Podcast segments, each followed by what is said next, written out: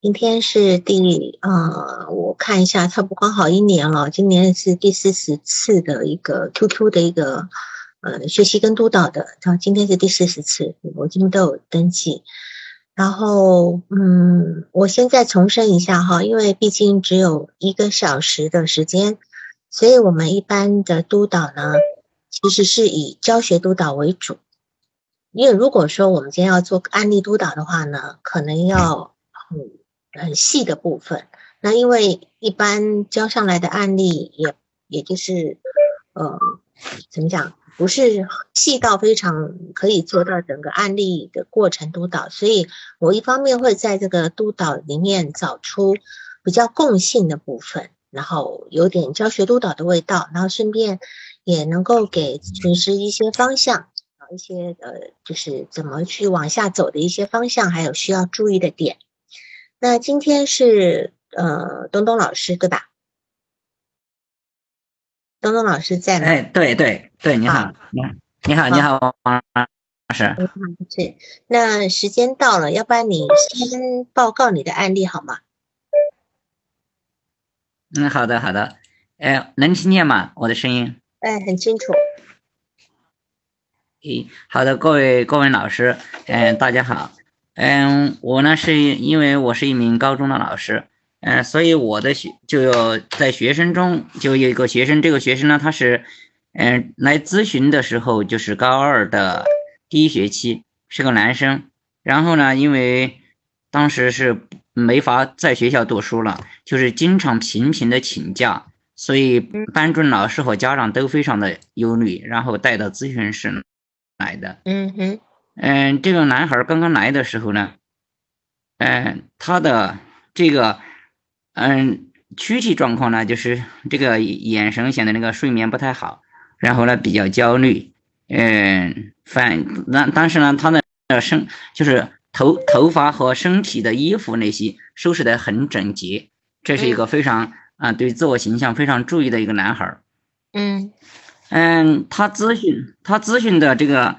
嗯，咨询的这个当时这种情况呢，我们问问他，就是他这个当时他最开始来的时候是不是很愿意来？因为他当时可能对这个咨询这一块不是很了解，呃，然后在这个最开始来了解到的情况呢，就是嗯，他那个第一个是觉得在学校里边，嗯，他当时的这个一方面呢是他的身体状况。就是青春期的孩子性发育过程中，他对他的性比较在意，嗯，他老觉得自己的这个性发育不正常。哦，你是说性发育的部分比较在意是吗？哪一种？对，他就觉得，就是老是觉得自己的，比如说他老老觉得，比如说最开始的时候，他是觉得自己的，呃，阴茎比较小，呃，第二个呢是。是第二个呢，是他觉得自己的包皮过长，嗯，这个最开始的时候啊是这样的一个反应，然后呢后来就是，嗯，他觉得那个学习上的时候，他觉得自己学习成绩一旦一旦不好，比如说这次考不好，啊，或者说达不到老师的要求的时候，他的焦虑就出出来了，出来以后呢，他就没法去上学，他觉得。就是自己没有那个动力去上学，然后我说你没上学的时候你去干啥呢？他说没上学的时候，嗯，就在家，然后呢，有时候就如果妈妈他们父母他妈他和他妈妈在家，他爸爸长期在外工作，然后他嗯，他说妈妈如果不把拿手机给他，不拿手机给他的时候，他就到网吧去上网打游戏。他说打游戏的时候心里面要舒服一点，嗯。第一次咨询呢，我就是主要是了解了一下他的情况。就说他告诉你说他跑到网吧去打游戏。第一次咨询我主要是。哦哦，你总共做了几次？我做了八次。做了八次是。已经做了八次了。嗯嗯嗯嗯，那你是这个学校的老的老师是吧？嗯，对。然后你说什么？我我是学校的心理心理心理老师。哦，那你他是你的直属学生吗？就是你有教他们班吗？很清楚啊，我们我听得很清楚。你听不清楚我们声音吗？我没教，嗯，哎，我没上他们班的课，没上他们班课。嗯，我主要在学校就专职的从事心理咨询，我没上课。哎，就是搞大的讲座，我有时候搞大大型的讲座。嗯嗯嗯。嗯，他那个，然后呢，就第一次来呢，然后因为当时他那个情就是，呃，主要是倾听他说，然后呢，引引导他去思考自己当下的这种情况是啥原因。因为第一次咨询两个小时，嗯，因为他这种情况当时比较严重，就两个小时。然后呢，后来了解到他是这样的，我就问他什么时候开始出现这种啊比较焦虑的情况的？呃，你在你的这个成长过程中有哪些事情呃，这这个让你有这样的一些感受？嗯，尤其是我说让你人生发生变化的一些重大事情。你能够分享的或者影响你心情心情的，你跟我说一说好吗。后来他就说，他初一的时候，小学、初中的时，初一的时候成绩都不好，成绩都不好呢。那个，嗯，当时他觉得，呃，好像家长也不太喜，就说家长觉得家长对他的成绩也不满意，然后呢，同学、老师也不喜欢他。然后在初二的上学期的时候，他遇见了一个班主任，是换了一个班主任。啊，因为他不太爱学习，又很调皮，然后班主任就把他暴打了一顿。啊，把他暴打了一顿以后呢，当然肯定班主任打他，肯定会教育他。啊啊啊！等一下，我们这边停一下哈，因为你班主任打他就会教育他，教育他就就会就会告诉他。东东老师就是说，那个初二的班主任就是打了他，对吧？是吗？啊，对，对，初二的班主任打了他。这个班主任是男的还是女的？男老师。男老师。是男老师。对。也是男。那么，嗯，那打了他以后，这个这个过程你可以说的细一点吗？哎，对，这个过程是这样的，班主任打他。打他的时候呢，呃，是在办公室打的，没有在教室。呃，边打他就边骂他，呃，然后就说你这样，啊，你这样这样这样这样，就就是按照我们这里话话说，就是说你这样做个小混混，这样这样这样当当一个烂农，以后你一辈子就完了。你学习不好，啥都干不成。你只要学习不好，一生你一辈子就完了。可能这样的理念跟他植入的比较深，嗯。然后呢，他当时肯定这个打的对他的这个身体造成了他心理的一个变化，他也觉得老师说的有道理，呃，然后呢，他被暴打一顿以后呢，他就发生了变化，他的成绩就他就比较专注于学习，也比较努力。然后呢，这个高呃毕业这个经过一年多的努力以后呢，他高考考上了国家级重点，我们这里的一个国家级重点，呃，他是正式考考上的。呃，考的还比较好，家长、同学、老师都很满意，都觉得他还不错。呃，那当然，他还说的一个就是小学、初中的时候，嗯，哎，对，尤其是小学初二、呃初三以前的时候，他个子比较矮，个子比较矮呢，有时候有有时候会有些同学，嗯，就就就就就老说他矮嘛。哎，有因为在这个过程中，就有同学说，啊，你你长得矮，你长得很矮，是不是因为你？经常手就是我们这里叫撸管，就是手淫手多了嘛。嗯嗯嗯，你手淫多了就会长得矮啊。这这个语言可能也不一不止一词，同学这样说他。嗯嗯嗯，于是这样的情况，他就后来在高中的时候，他就会出现一个情况，就是嗯，只要是他的成绩发生变化，或者他感觉到学业比较难的时候，嗯，他的焦虑就急急剧的上升。嗯啊，然后焦虑上升的时候，他紧张，他并且还讲了一个故事，是在初初中的时候，他紧张到哪一种程度来？考试有一次考试，他紧张，可能拿着拿着拿着试卷，他可能感觉题有点难，他一紧张，他就在考场上射了射精了。嗯嗯嗯，所以这样的事情可能对他对他来说有非常大的影响。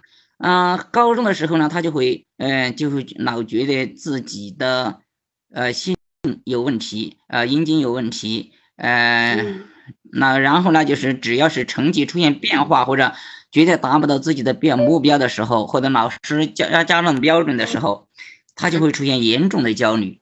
他他的焦虑就让他没法去上学那种感觉。嗯嗯，这就是嗯，然后后来到了高二，到了高二的时候，他们他当时是这种情况很严重，他就觉得他包皮过长，可能影响了他怎么怎么样，他老觉得哪里不舒服。后来又又要求他妈妈必须带他去做包皮手术，后来就把包皮手术也做了，嗯，做了以后好了一段时间，这样的情况好了一段时间以后呢，然后现在呢又开始出现，就是后来就是后来又开始出现这种焦虑。当然当时因为我在做这几次的过程中呢，啊，我好像我好像加上第一次不了做八次是即将近十次了。嗯，做第这一个做做到，我看好像是做到四次以后，这个孩子的成绩，嗯，因为开开始的时候是因为他对身体的那个影响，后头后来就要求退呃休学，他就休了学，因为他经常请假嘛。休了学以后呢，新就是去年下半年就开始就到了下一个年级，重新读高二，嗯。去去以后呢，他的咨询就是在这个过程中，在咨询的时候呢，他的成绩呢就开始稳步的上升，成绩确实上升的家长也很满意，老师也很满意。嗯，他现在在那个学国中，他是呃全年级一百多名，一甚至是一百名，一百名都都都做过。他以前的名次呢，一般是年级上这个五六百名，嗯，所以所以他这个成绩，东东老师。钟老师，你对这边暂停一下哈，就是说，他他是在二年级的时候重读，对吗？对他从诶重新，他相当于读了读了高二的第二学期，大概读了不到一个月，他就休学了。对，所以因为我碰过很多这样的孩子，就是说他们在很好的高中里面，呃，就是是就是。成绩不是那么的理想，以后呢，他就是休学，或者是说他其实成绩还不错，但是呢，他就是往下重读一年。那么后来我就开始怀疑这个这个状态，你说他是不能去学校吗？也不一定，他也是能够磕磕绊绊的去。后来我就去问，就是针对这个问题呢，我就比较深入的去讨论。后来我发现这些孩子有一些想法。他们的想法是什么呢？他们重读以后呢，他其实可以维持住一种自尊感。嗯，对，对，这些东西都是他学过的。嗯，他他会相对轻松很多。所以你说他原来第一次读高二的时候是五六百名，第二次读高二的时候呢一百名，对吧？那没有，他第二次他第二次读高二的时候，开始成绩也也是。也是在三四百名、四百名左右，是后来后来在我那里咨询了四次以后，他的焦虑开始有些缓解，然后呢，给我发现他的他这个专注度，呃，学习的那种那种那种干劲儿出来了，然后呢，成绩就开始在一百名、一百多名这个阶段。对，所以我跟你讲哈。你呢？呃，因为你还会接下来往下做，你要非常记住，就是记住这个点。他万他万一已经学到了，比如说现在下学期又要开学了，对吧？嗯。下学期开学，如果过了一个月，到了他先前没学过那个东西，还能够维持住吗？那这个地方可能就会需要更大的心理干预。我我我现在是还还，因为我刚才还没跟你汇报完。是这样的，他就是上学期就出了一个变化，就是后来因为他成绩开始逐渐上升嘛，上升以后呢，老师就表扬他嘛，然后每一次考试完以后，班主任都要求大家拟定下一次考试的目标，是吧？哎，这时候他就会因为当时在老师的鼓动下，老师呃这个高兴他自己也很有劲儿，然后呢，他就制定了一个标准，当然这个标准肯定是比现在这个标准要高，嗯。但是后来下来以后，就是他相当于这次成绩考好了，然后呢，等了几天以后，他开始就不去读书了。不去读书的时候呢，这个呃家长又来找到我。后来呢，我就我就和他探讨了这样的一个问题。我说你不去读书对你有什么好处？他当时都发呆了啊，他当时就发呆，我不读书对我有什么好处？我说我们可不可以这样去想啊？我说你的你我有意识层面也可能你没有这样想，但是呢，有可能我们的潜意识在保护我们，就是说你的，因为他当时跟我说了嘛，他当时有一个概概念，就是说，我觉得我这一次考这个名词都是都是叫很幸运的考上了，那我下一次这个标准肯定是不容易达到的。我想一想那个标准，我都开始觉得很焦虑。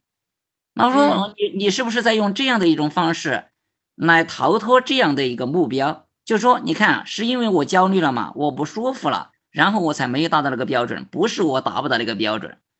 哎，我就在和他探讨了这样的一个问题。他后来探讨完以后呢，他他承认自己好像隐隐约约的有这样的一种感觉。嗯，所以他现在就是这样反反复复的。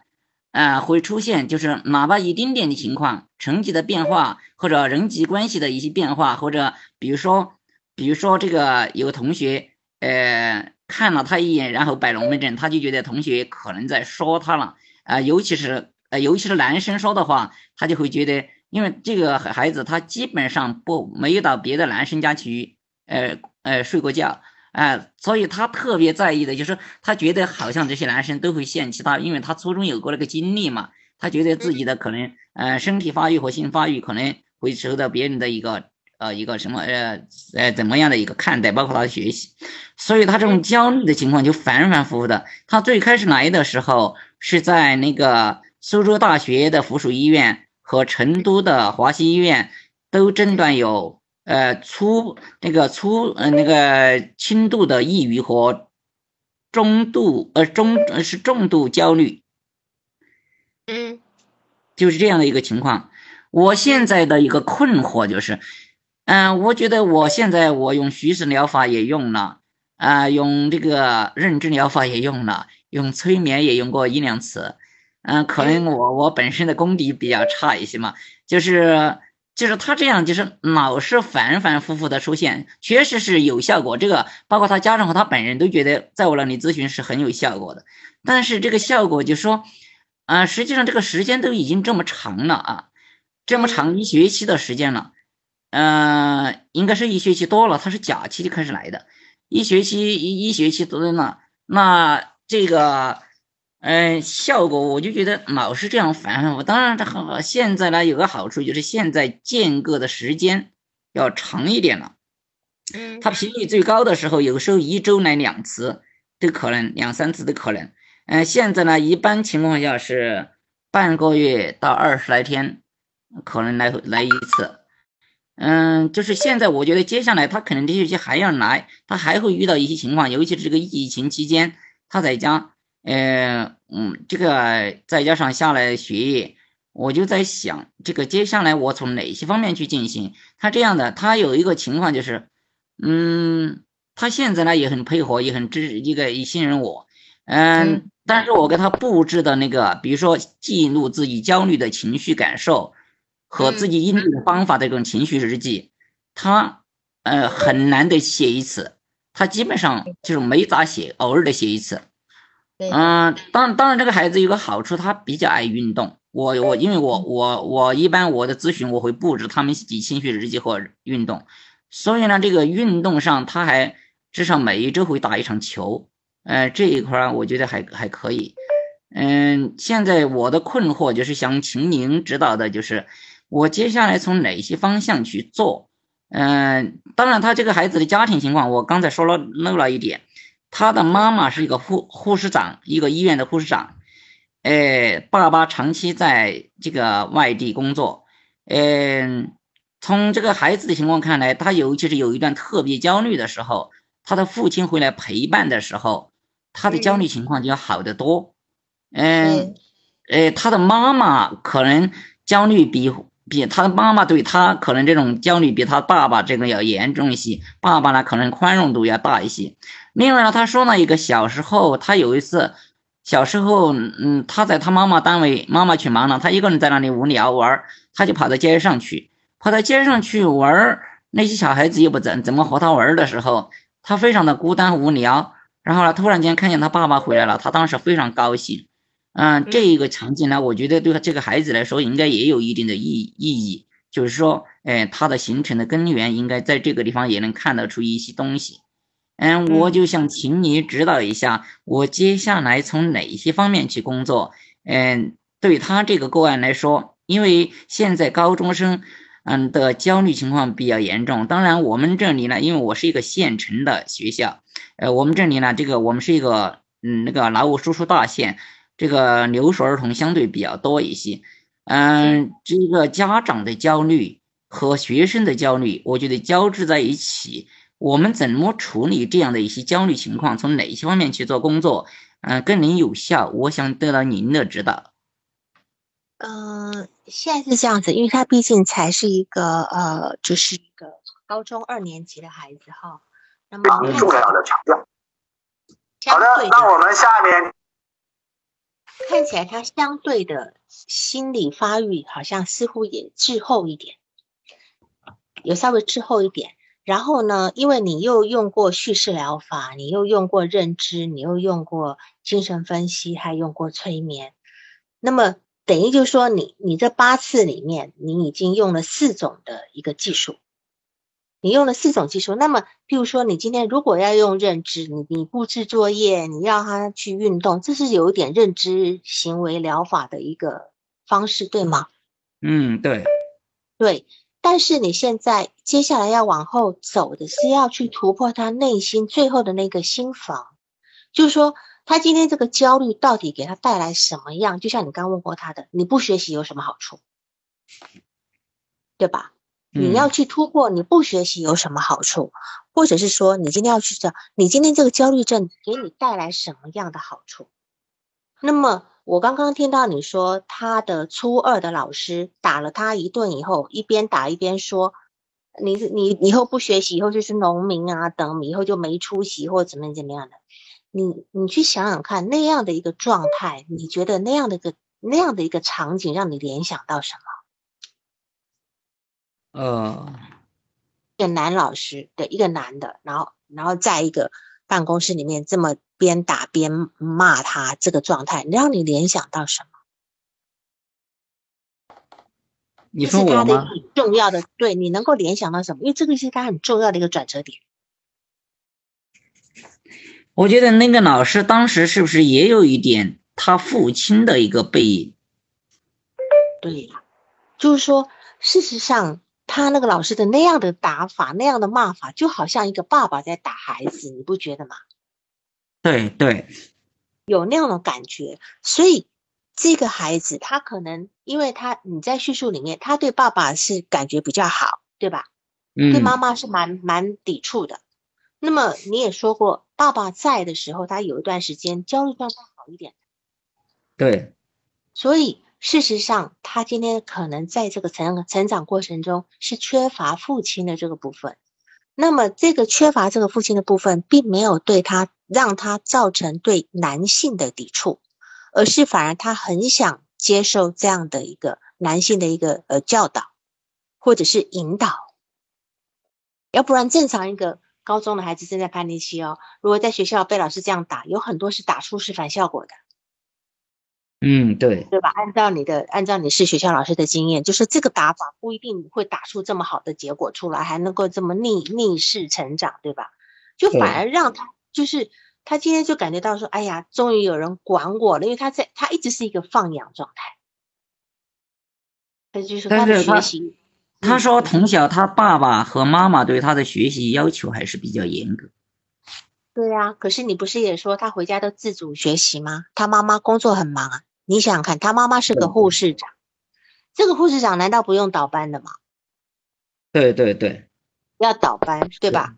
所以他小时候谁在？他爸爸又总在外省，那么请问，再怎么在意他的学习，也没有办法盯他呀？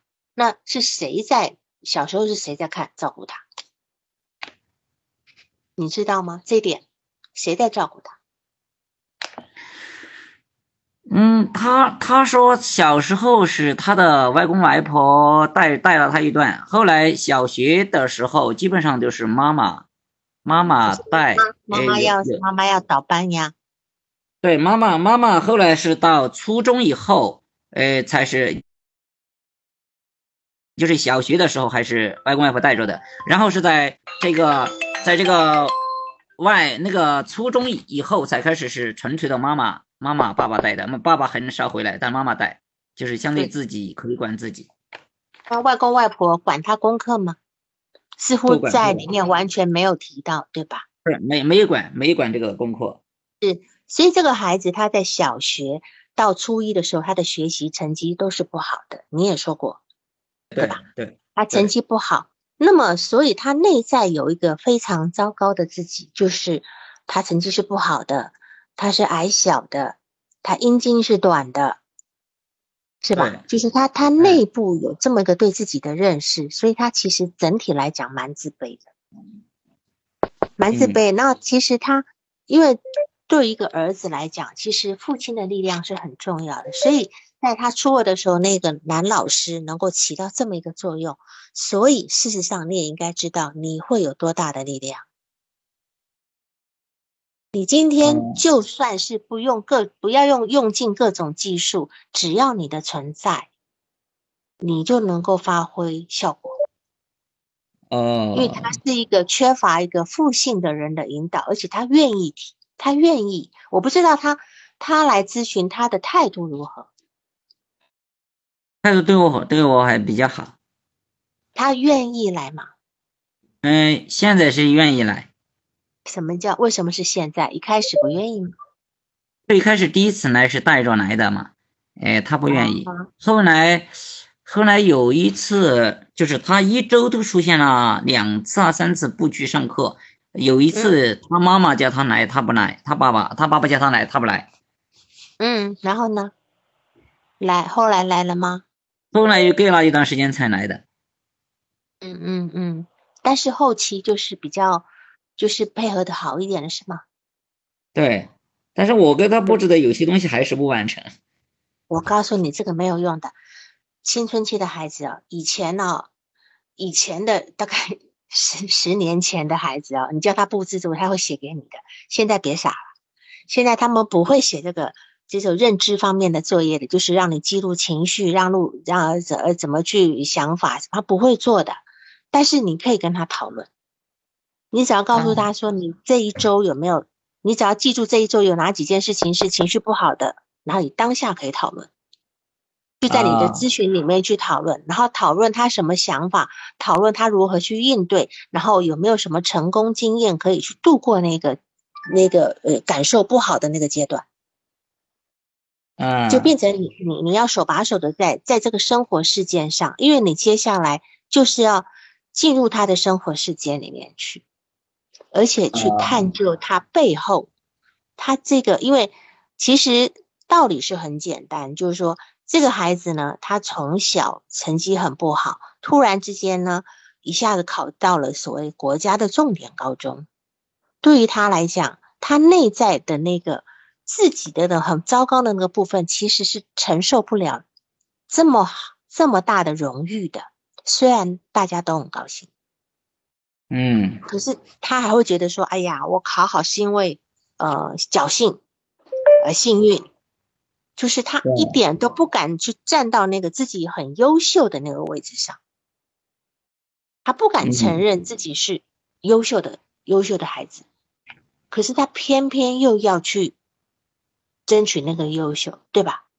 对，好，这是他比较对，这就是比较冲突的地方哈。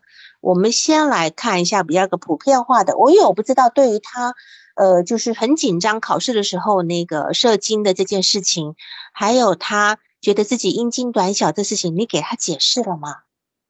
嗯，因为那有一天他他就是因为那个阴茎短小的事情弄得很严重嘛。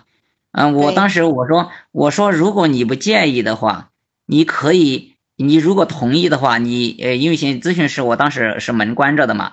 我说你你可以，呃，托呃那个呃，如果你愿意的话，你可以让我看一看，就说是不是正常的承承认这个承认的阴茎。嗯，他当时他就他就托托来看了，其实是发育非常正常的，非常正常的。好啊，一个做父亲的角色能够告诉他这件事情，我相信他是很放心的。对，我说我说你看你这个，我说你这个发育非常好呀，没问题。哎，我因因为他这个事情，因为纠结了，就是反反复复纠结。那一天我到那个时候，我实在没办法，我就提出了这个这个想法。我说我有一个不太礼貌的一个请求，你看你自己的内心愿意的话，那你可以，呃，我们我们可以来看看这个问题。呃，后来他自己同意了。然后呢，就是当时可能我我对他这个肯定，呃，我觉得对他当时好像我看他那个情绪的缓解好像非常有用。对，非常有用的。你你以你自己来讲，用你你能够，因为我不知道你居然会用这么呃，就是亲切的方式来替他解决这个困惑哈。那他也愿意配合，所以表示你们其实关系还挺好的哈。但是通常我呃会，我相信他们一定是做了很多比较，然后觉得自己英俊短小，但事实上他应该不可能是跟。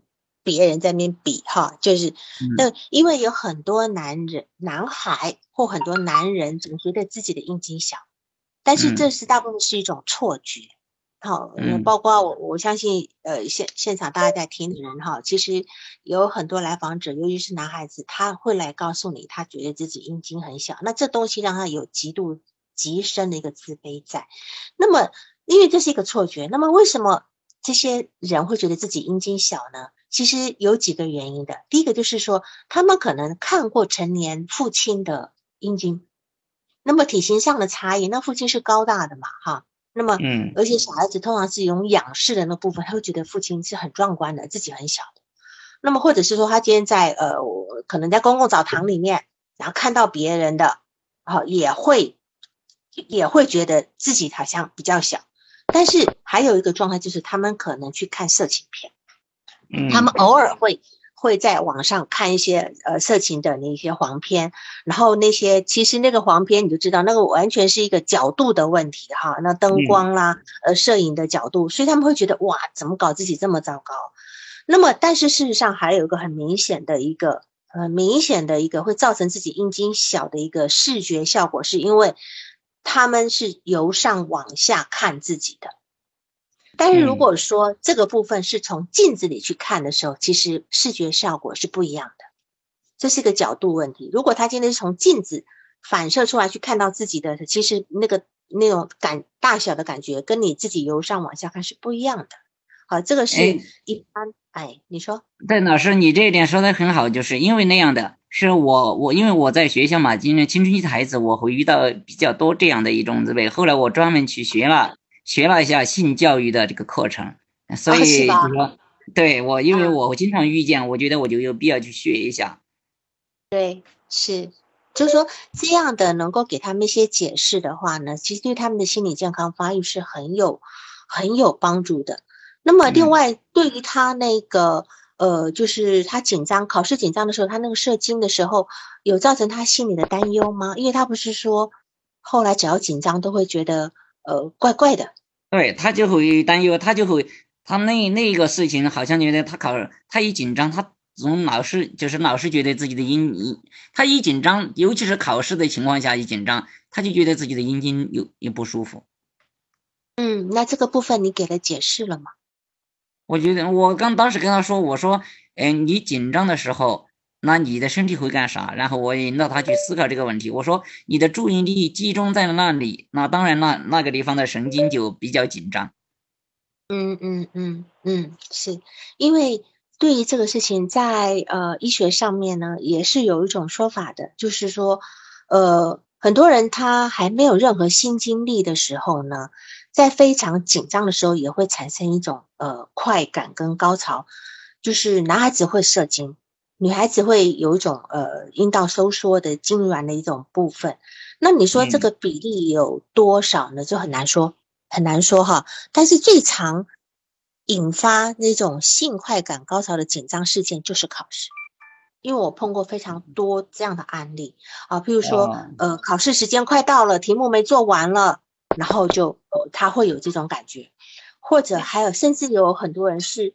在梦遗呢，哈，就是呃，在男孩子在梦遗的时候呢，是因为他梦到考试紧张，他梦到真的考试。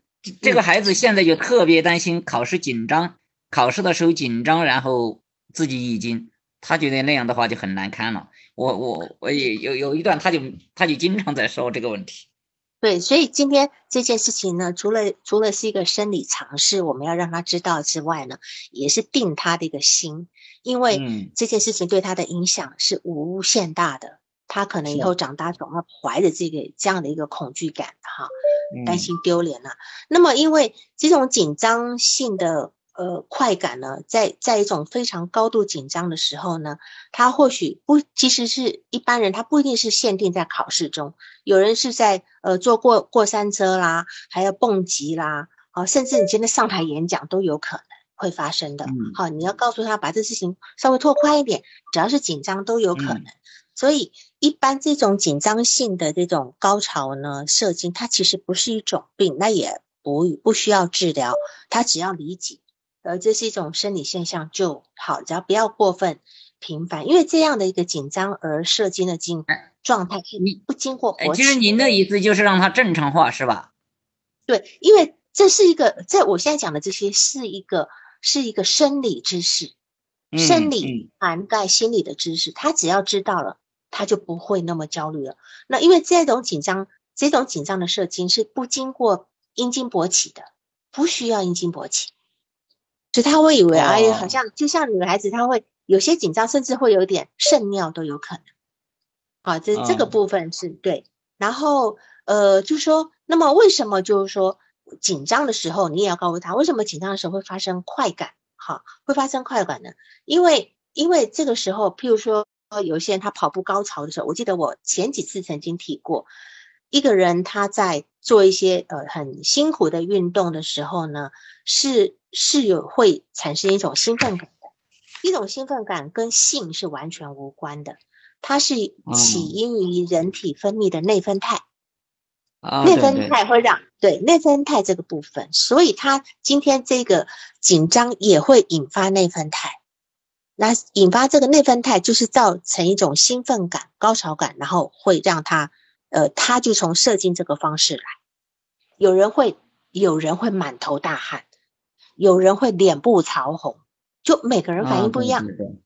对，每个人反应不一样，对，所以他是这样反应，你就该讲，你会是这样。那那有些女孩子为了脸红而觉得非常的非常的呃，就是苦恼嘛，对吧？哈，那你只要让他知道原因就好了。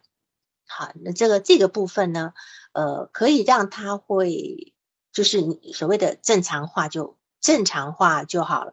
甚至那些呃偷窥癖呀、恋物癖啦，那些人也是因为用这种方式产生一种呃内啡肽的性高潮的方式，他根本不需要经过呃性行为就能够会达到一个高潮的部分。好，这些还有包括那个是我们讲的那部电影《五十度灰》，对吧？五十度灰那种，就是那种性呃施受虐，S.M. 那种施受虐也是一样的。那所以让一个孩子能够呃知道这样的一个呃普遍的生理常识，对他来讲会比较好，好吗？嗯，啊，所以他今天说他只要紧张的时候阴茎就不舒服。事实上呢，他讲阴茎不舒服不是不舒服，而是他在压抑他那种体验的兴奋感。对他，他也不好意思说，我我我一紧张的时候就觉得下面特别的，而是因为他，因为他有这种羞耻感嘛，所以他会觉得这个，这他会把这种感觉，呃，称作不舒服。啊，这样子。那我我在想这种，老师我在想这种情况，就是说，相当于在这个地方他是合意的，就是说，哎，从身体的角度是合意的，那么有时候是不是他会？他和他的身体是不是会自觉的去从中去运作来获益或这种益？呃，怎么说呢？因为这个部分它是不是获益是另外一件事情，因为他他并没有用这种方式来刻意去追逐这种方式。如果他今天追逐这个方式，那就是获益的。哦，他现在很他现在很苦恼，他苦恼原因是因为他不懂。嗯。啊，那么你先让他懂，懂，那么他可以，他如果真的我，而且哈，我相信他一定长手赢。你问过这个问题吗？我问过他手淫的次数呢，他说你基本上有时候一周一两次吧，还比较正常，我觉得。呃，你觉得很正常，可是他觉得会影响到他发育。啊，对，有可能。对，因为他他人家这么一说，你说初中孩子，我大家都会开这种玩笑嘛。我这样跟他说过，我说青春期的孩子，因为我知道我我因为经常接这样的案例嘛，我就跟人家说，我说呃，我说你，我就当时问他的手淫，我说因为我知道有些孩子手淫了以后就产生很多的问题，我说其实作为青春期的孩子的性发育和性发泄的一种渠道，手淫其实是撸一撸更健康，我是这样跟他说的。呃，但是对我说啊，我说了，但是不能，就说呃，就说不能对身体造成伤害，就是说你至少手淫以后，你自己的精神状态和身体状态是舒服的。那如果不舒服，那就说明你就手淫过度了。是，但是他似乎有那种观念，就是好像啊，像手淫造成他长不高的这种担忧。哎，对他又无，他有这样担忧。对，所以这个部分 OK，其实那我造成他一们技术种罪恶感的部分。这里面技术认识，这是。对，这个部分也是可能你要去，我们首先要把他的焦虑源先去去掉。好，那我们嗯刚刚谈论的是身体方面的焦虑，焦虑来源，对吧？那么嗯他还有什么焦虑来源呢？学习的，我知道他学习担心学不好啊，可是他的反应是他又跑，他他就跑回家去打游戏了呀。那这怎么会担心学不好呢？他他他当时跟我解释的就是说我没法静下心来学习了，那我现在呃怕进教室，呃，那所以我当时才跟他探探讨，我说你既然担心学习，你又怕怕进学校进教室，那是不是你这种这种焦虑是不是都给你带来的是一种获益的？就说你从中得到了些什么东西？嗯、我刚才刚刚才我也跟你汇报了，就说第一个是不是啊？你这个目标没达到，你有个理由了。啊、我就这样跟他探讨的。就是说，对于他来讲啊，有可能疾病是一个获益。我今天有焦虑症，我书读不好，我有理由，对吧？因为我生病。嗯因为他今天从一个呃比较差的学生，突然间考上一个这么好的高中，所以大家都对他寄予厚望，他嗯也就已经上了一个神坛，就下不来了，知道吧？所以他今天很嗯担心。但是他即便到了到了这么一个重点高中，他还能够在这个地方维持一个中等吧，就说原来啦还不到一百名的时候，至少还在中等吧，在一个中等状态来他们一个年级是一千一一千人左右。对，就说他原先一年级还有没有休学前哈，没有没有留留级前以前是五，没留级前是六呃五六百名，五五百名左右，五百名左右。中中等左右，就说以他来讲，进入这么一个好的学校，还能够到维持中等，事实上对于他来讲已经是不容易的一个状态。好，已经是一个不容易了。对就这个对这个这个老师那一打，真的是效果好的不得了哈。所以这个部嗯分你应该是，因为他毕竟还是一个孩子，这这孩子我们主要他是我们的来访者，但是我们必须要跟父母去工作。我们今天跟父母工作都要以孩子为主，就是说，因为我觉得他还是很需要父性的父亲的这个东这个部分进来。嗯呼吸能够起到很大的作用，这也是你可以去工作的一个点，这样子。然后你提到了他的动力学诊断，你提到的动力学诊断是是一个什么冲突呢？哎，我我我我都有点忘了。你说是是自我存在存在自我认同障碍，对吧？对，我觉得他有有一种自我认同障碍。那么他自我跟外界的要求的冲突是什么？就是呃，尤尤其是老师打他那个事件，对他的影响就是第他他他他这个是外，相当于他的意识层面告诉自己，老师说的是对的，就说如果我学习不好，我一切就完了，我又会被人看不起，我未来也没有希望。但是其实内心上说，他内心还是有很想不不需要那么努力，不需要那么紧张，嗯，太多的投入那种那种内在的一种需求。对你如果用过认知，你就会知道他讲的那种，他讲的那句话就是“我如果不努力，我一切就完了”，对吧？这个嗯认这样的一个说法，在认知里面，我们是属于哪一种信念呢？不合理信念。我知道是不合理信念，不合理信念不合理信念有十多种，这是哪一类型的不合理信念呢？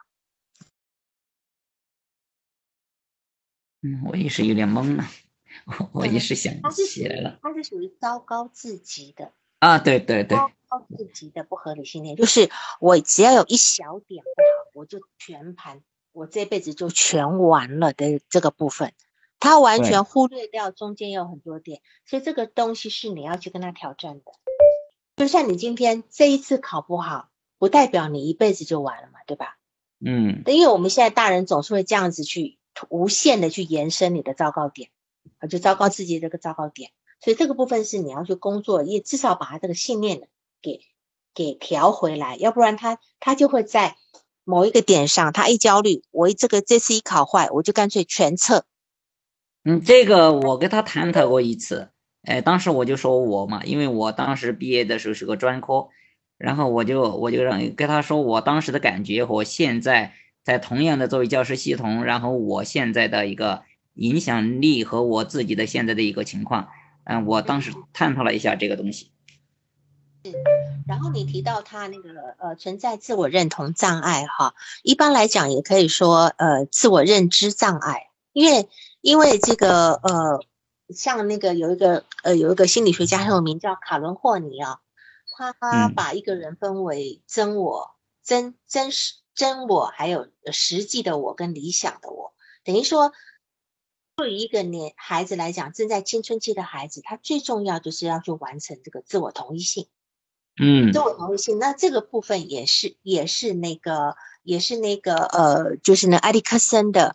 那个人格发展阶段，在青春期，他他必须去完成自我同一性，还有角色混乱的冲突。他如果这个地方能够做好的话呢，他一辈子他可能就很稳定的知道自己能做什么，不能做什么。他现在是完全不知道，所以他采取退缩的方式。因为你的诊断是重度焦虑、轻度抑郁，对吧？对。因为焦虑跟抑郁，它的表现是不一样的。对对对，那么你怎么去理解他的重度焦焦虑是什么？轻度抑郁又是什么？他对未来的焦虑，嗯，更大。当然，对过去的事情的这种呃抑郁，呃也有。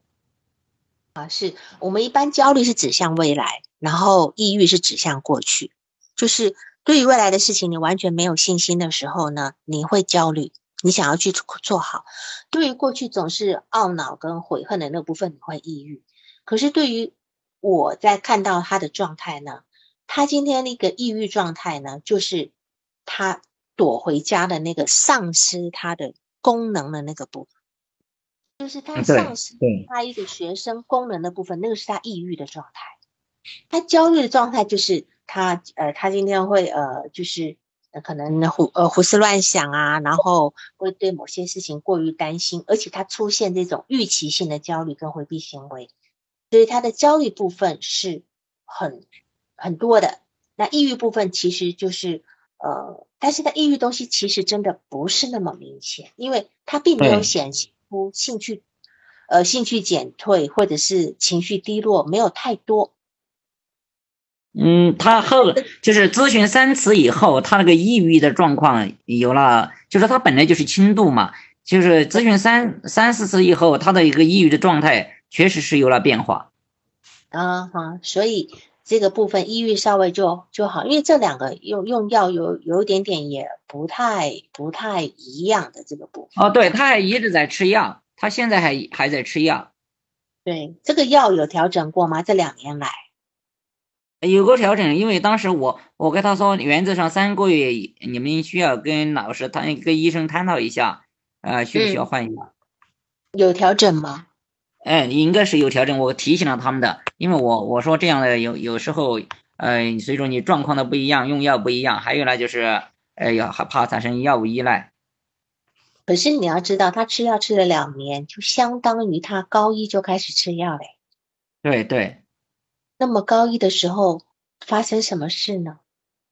他刚刚进高一，应该是应该是正正式志得意满的时候，刚刚考上啊。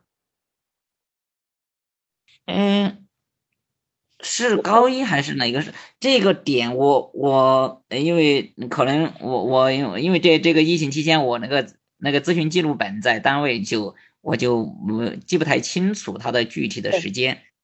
对，但这个东西我们时间是一个问题，就是说他当时为什么会去就医？谁觉得他有问题？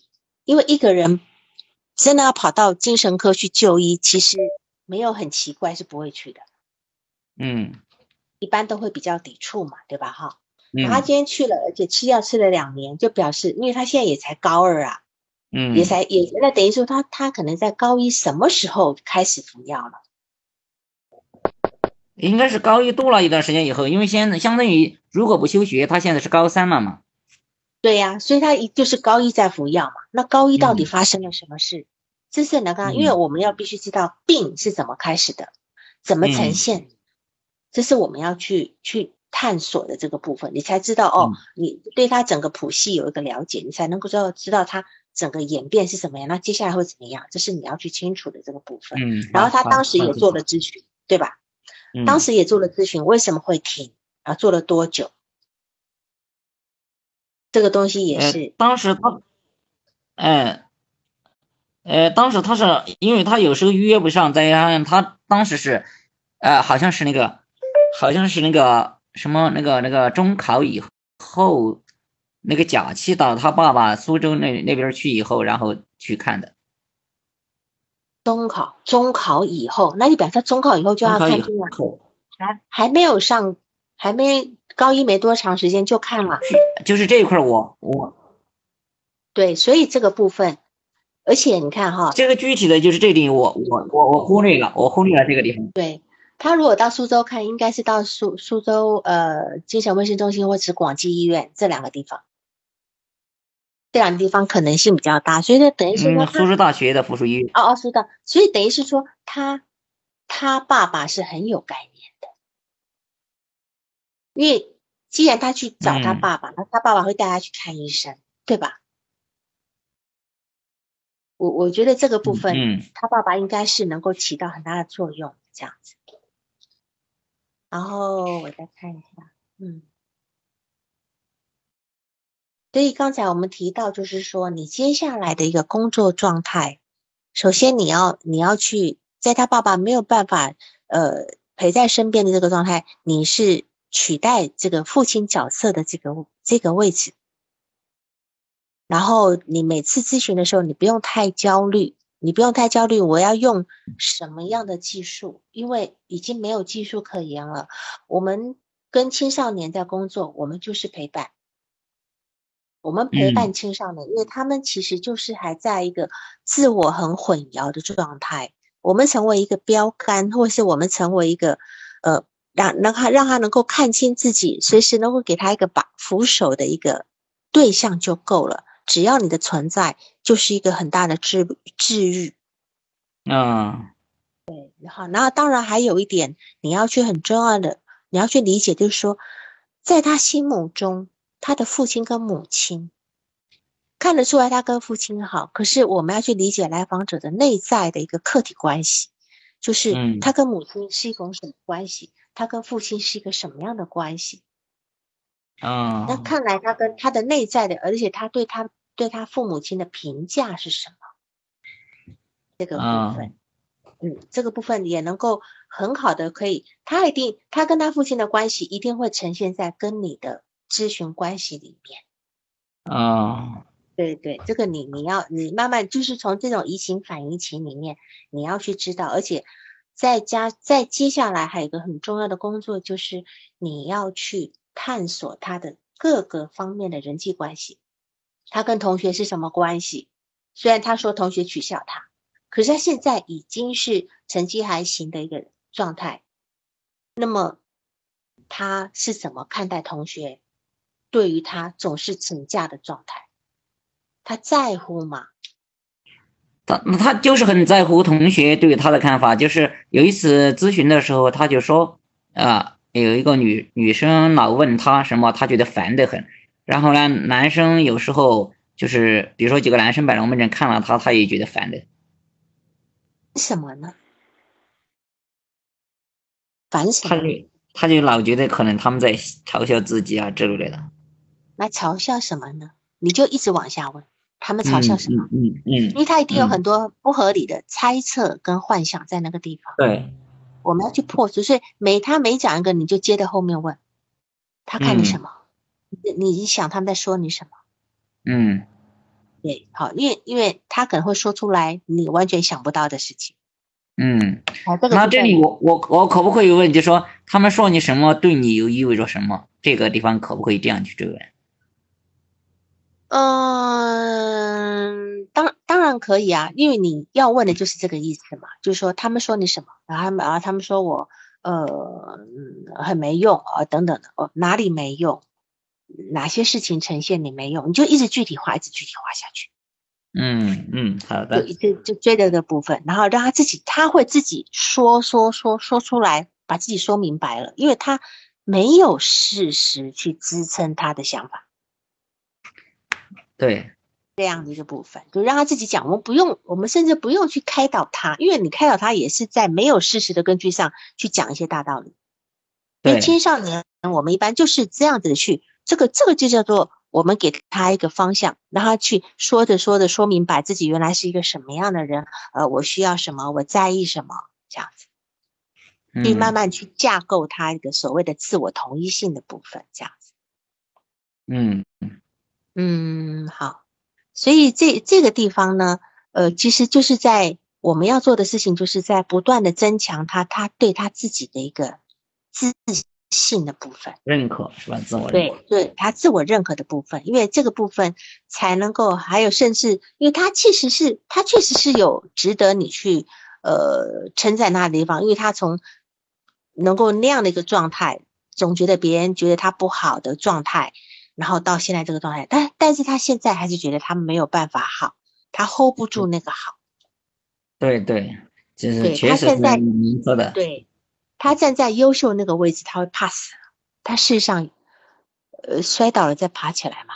今天考不好，不代表我明天也考不好嘛，对吧？哈，所以这个部分是他他要去去真正能够去，呃，就是我们讲他心理能量强度要去 hold 住那个部分的。好，所以这个部分是他呃呃，就所谓呃自我同一性或自我自我认知的一个呃。处在一个危机的部分，是你要去扶持他的地方，也是你工作的重点，这样子。啊，对，谢谢。好，嗯，行。然后，嗯，我再看一下。嗯，你还有什么地方要讨论吗？有我们下一点时间。嗯。我我觉得您后面就是刚才跟我说的这些，我方向非常清楚了。嗯，我确实就是第一个呢，是在这个具体化的方向，虽然用了，但是就是用的不，就是可能相对于有时候时间上，嗯，可能自己在这方面方向上也没有什么呃专业，所以在这个上就是没有把它具体化下去，就是具体化了，但是可能有点点到为止。第二个呢，就是这个。呃，自我同一性的部分，那自我同一性的部分，这个我我的工作也做了，做的就是做的不够深入，确实是呃青春期的孩子自我同一性这一块可能是需要一个深入的地方。嗯，我觉得这个非常非常感谢您，真的。嗯，对，只要是青春期孩子，这个地方都是重点，包括到大学都一样，都是重点。谈判确定自己是谁啊，自己在别人的眼里是一个什么样子，而且是个正确的哦，不要自己胡思乱想、猜测，呃，我阴茎小，我矮等等的哈啊，然后呃，我将来要成为一个什么样的人，诶，都是一个合理的评估，这样他心里有个底，他就不会焦虑了。这样子，对对对，就是嗯，这个确实有时候这个如果没有您的督导，我可能在这一部分就没有没有这么清晰。那也谢谢你，谢谢你提供一个很非常标准的范例出来。好，那就谢谢大家。我们今天，哎，你还有事吗？嗯嗯，没有，就是我我在想，就是这样的一个问题啊，因为我现在，呃，我们这边就是我们这个这这这边就是专专业的咨询师比较少嘛，就是说很少。我呢，现在就是我是我以前是教计算机的，然后后来因为喜欢，我在自己学上走上这条路。现在呢，就是我在负责我们全县的心理健康工作，那我经常会有一些讲座，那我就在想这个案例，他在我以后的讲座中，我从哪些方面去给青春期孩子讲座，能够引导他们，就说预防和减少他们的自我同一同一性的冲突，这一块上，我想请您指点一下，你看可以吗？呃，我我觉得是这样的，就是说他呢，这个来访者他有很多很标准的问题呈现。嗯，首先他对自己的不不适当的期待，嗯，还有首先就是这个都是自我同性的一个问题，他对自己，你所谓的自对自己跟对外界的一个冲突，对吧？嗯，自我认识跟外界认识的一个冲突，然后他对自己不认识、不确切的期待，呃，一个真一个真实的我，一个理想的我。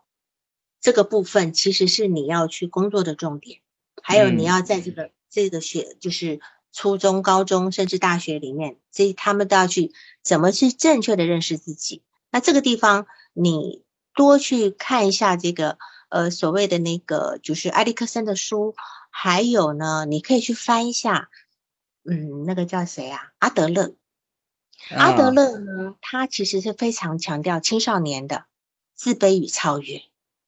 嗯啊，对这本书我有，嗯，对这本《自卑与超越》其实讲的就是一个青少年如何在从自卑的这个部分去，因为每个人都是从自卑长出来的，对对，每一个人都是有一个自卑的部分，因为我们从小都是弱的嘛。那如何你去超越这份自卑，达到一个真正的呃合理的对自己的认识，这个部分我觉得是你可以引导这个这个时期孩子的一个重点。然后，当然，这个案例它其实表现出非常多的在这个上面的一个问题点，你也可以整理出来，因为它其实就是个通共通性的问题嘛。嗯，他可能呃遇到挫折、挫败，然后有不切实际的期待，我就回家躲起来，呃，以为以为就是黄粱一梦，以后呢，呃，事情就完全就可以解决掉了，甚至有些孩子会利用呃。休学再休学，一直都没有办法踏出一步。那他还好，因为他今天他还能够偶尔去，偶尔不去。但有些孩子就出不去了，到最后就是休学一年，一直总觉得我休学了，我明年再来肯定会更好，结果就没有一次更好过。啊，对对对，我相信有那样的孩子，所以这个部分你应该也有很多呃，收集到很多的的相关的那些案例。但是，但是你一定要。然后截取一部分就可以了。嗯嗯嗯。因为因为青少年特别敏感，他如果知道哪里的案例的话，他只要知道以后，他可能整个人生都崩解。嗯嗯。当然，如果我是这样想的，如果我要借用一个案例，第一个呢我要处理，第二个呢我可能是先要和他协商这个问题。呃，其实你只要讲共通性的部分，你其实又没有关系？比如说啊，你你你因为因为你可能因为成怕成绩考不好，所以你就不去学校，对吧？那这就是一个很共通性的问题了。那对对对，这个是一个共通性的，嗯，对对，就很多。其实他这个东西一讲，就是一 一卡车的人都是这个样子的。对对对，嗯，所以你今天在。在做这些呃教示范教学的时候，你可以把这些共通性的问题有什么样的现象，你把它通通都整理出来。对，然后再配合一些呃实呃实际的例子，你你的演讲就会很丰富了。就是把所谓青少年这段时间可能发生什么样的一个危机跟问题。嗯，对哇，包括刚刚讲的那些。总觉得自己阴茎短小，其实虽然讲起来很好笑，可是确实很重要。嗯，对，好吗？好的，好的，谢谢您啊，王老师。好，就这样，好，谢谢，谢谢大家今天晚上哈，我们非常感谢你，王老师，感谢所有的老师和这个平台，感谢所有的服务人员啊，谢谢，谢谢，谢谢，好。